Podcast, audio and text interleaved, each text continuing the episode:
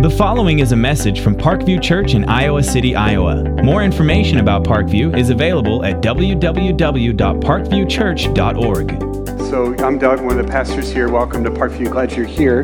And I'm going to introduce these guys to you here in a little bit. So, um, about three years ago or so, the leadership of Parkview just started um, dreaming about what is God leading us to do as a church. We, it turned into the, what we're calling the 2020 vision, and there are nine initiatives there that we'd love to see happen here. And one of those key ones is the formation of what we've been calling community groups. We would love to see 150 community groups all over the Iowa City area. And so we've called those outposts of Parkview. It'd be like mini churches meeting all over the place in people's homes under the banners of word, care, and mission. So, studying the Bible together, caring for each other, and then living on mission together to help and bless other people around them. So, um, last fall, the um, elders approved a, a, job position for our staff, a pastor of community groups in the spring.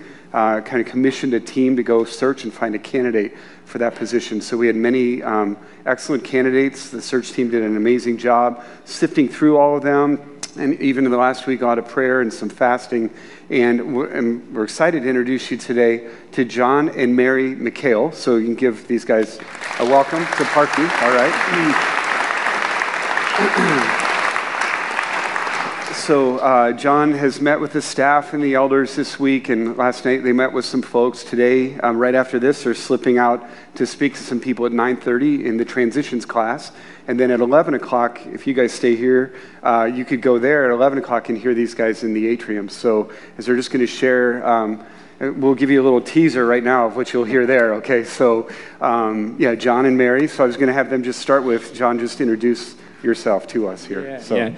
Well, it's great to be here uh, this morning with you just to worship the King. Uh, my name is John McHale, and uh, this is my beautiful wife, Mary. And this right here is, is our daughter uh, that's set to arrive in late September. Uh, I grew up in Wheaton, Illinois, um, a west suburb of Chicago, and my parents just faithfully taught me the gospel. Uh, they taught me the sufficiency of God's word. Um, but as a teenager, I rejected uh, that message and turned away from the Lord and gave myself over um, to the idols of the flesh and um, to a life of sin and rebellion. But amidst that rebellion, my parents just faithfully loved me and prayed for me, rallied others around me to pray for me. And as a junior in college, um, God answered those prayers and the Holy Spirit began, began to move in my heart. And He showed me the emptiness of the life I had been living. He kind of exposed um, the, the darkness that had consumed uh, my heart. And by God's grace, I, I surrendered my life uh, to Jesus as a junior in college um, and, and started following hard after the Lord. And as you know, as you kind of step into um, that relationship with the Lord, um, it's hard. And I was wrestling with a lot of the consequences of my sin and the habits that were so deeply rooted in my heart. And I remember a conversation uh, with my dad on the phone after I became a Christian, just kind of lamenting this to him. And uh, I'll never forget this conversation. And he paused and he said, he said, John, just come home. And um,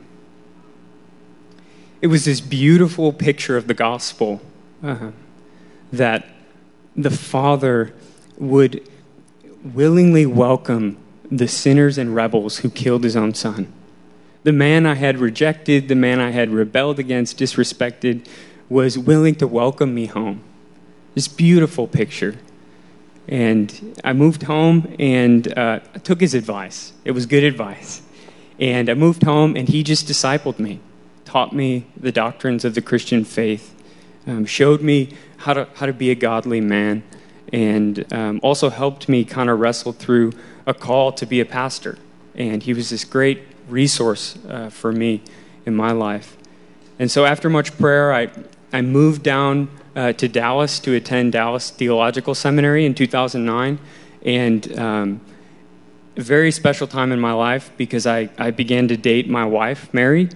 And uh, she has been such an encouragement uh, to me in my journey time in seminary. Um, she has been just a blessing from God. And God has been so faithful to us just in a season of seminary um, that we would center a marriage around the gospel. And we have just been so blessed. Uh, we've also been members at a church down there, the Village Church, for three years. And people have just loved us well. Um, pastors and their wives have just invested in us in, in a tremendous way. And so we're just grateful to God for, for that gift. So it's a great story, and as I've heard it, and even in greater detail, God has just clearly rescued John and the role of the dad in that. All that's been very powerful to hear. So um, if God leads you here, then what your task will be will be to help us form really healthy groups. So why don't you talk for a little bit about your vision for group group Yeah. ministry? Yeah. Groups, love groups, community groups. Um, in Matthew 28, Jesus gives his disciples a mission. He says, Go and make disciples of all nations. This is the, the mission of the local church. And if this is the mission, then community groups become the context for discipleship. They're the place where disciples are formed, uh, the hands on work of discipleship. And when a people, when a group of believers who are committed to one another, submitted to God's word, when they're unified in that mission, community just flourishes and grows. And it's a beautiful thing. And this is God's plan is to cover the earth with disciples, to proclaim the gospel um, to a broken world, is to cover the earth. And groups are the context where disciples are formed. So if you were to ask John and Mary too, yes, some of our pastors that aren't from Iowa, did you ever think you would go to Iowa? And they say no. Like so, uh, maybe the same thing on these guys' radar. They've been having several churches. You know, they've been in conversation with where they're they supposed to go do ministry. Iowa was not on your list, um, but but now it is. So like, what's drawing you to Iowa to Parkview? What would you say? So Iowa was not on our radar at all.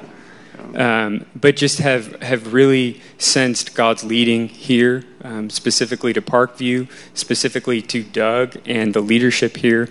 Um, from day one in our conversations, just have felt so loved and cared for by the people of Parkview. And we know that's just a reflection of all of you. Um, and just really sense God's leading as, as we've learned about a compelling vision to bring the gospel to Iowa City and just see a great need um, for the name of Jesus to be exalted uh, in Iowa City. So uh, the process goes like this again, just letting you know so you can be praying for this. So, like I said, he's going to go speak in transitions now.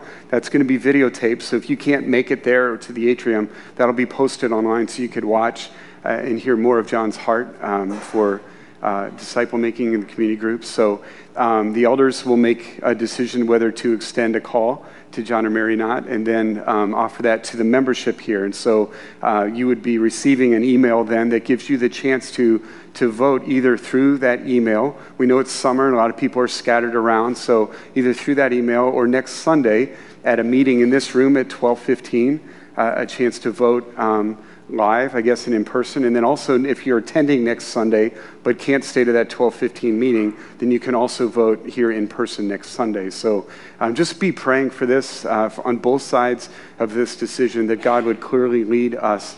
And if he's in this, that we would boldly follow what he's calling us to do. So let me pray for us, and then we'll continue our worship today. So, Father, thank you for John's story and the power of the gospel to rescue him from a very dark season in his life. And I'm, I'm stirred by the role of his father in that as well, God, and that you, would you raise up men in this room to be uh, those kind of men that can pursue uh, their kids that way. And so please lead us in this decision, God. Lead John and Mary, show them clearly what you're calling them to do. Lead us as well as a church.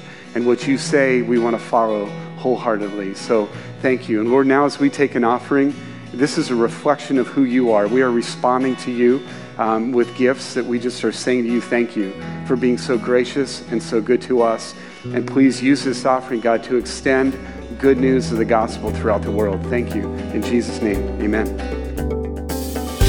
Thank you for listening to this message from Parkview Church in Iowa City, Iowa.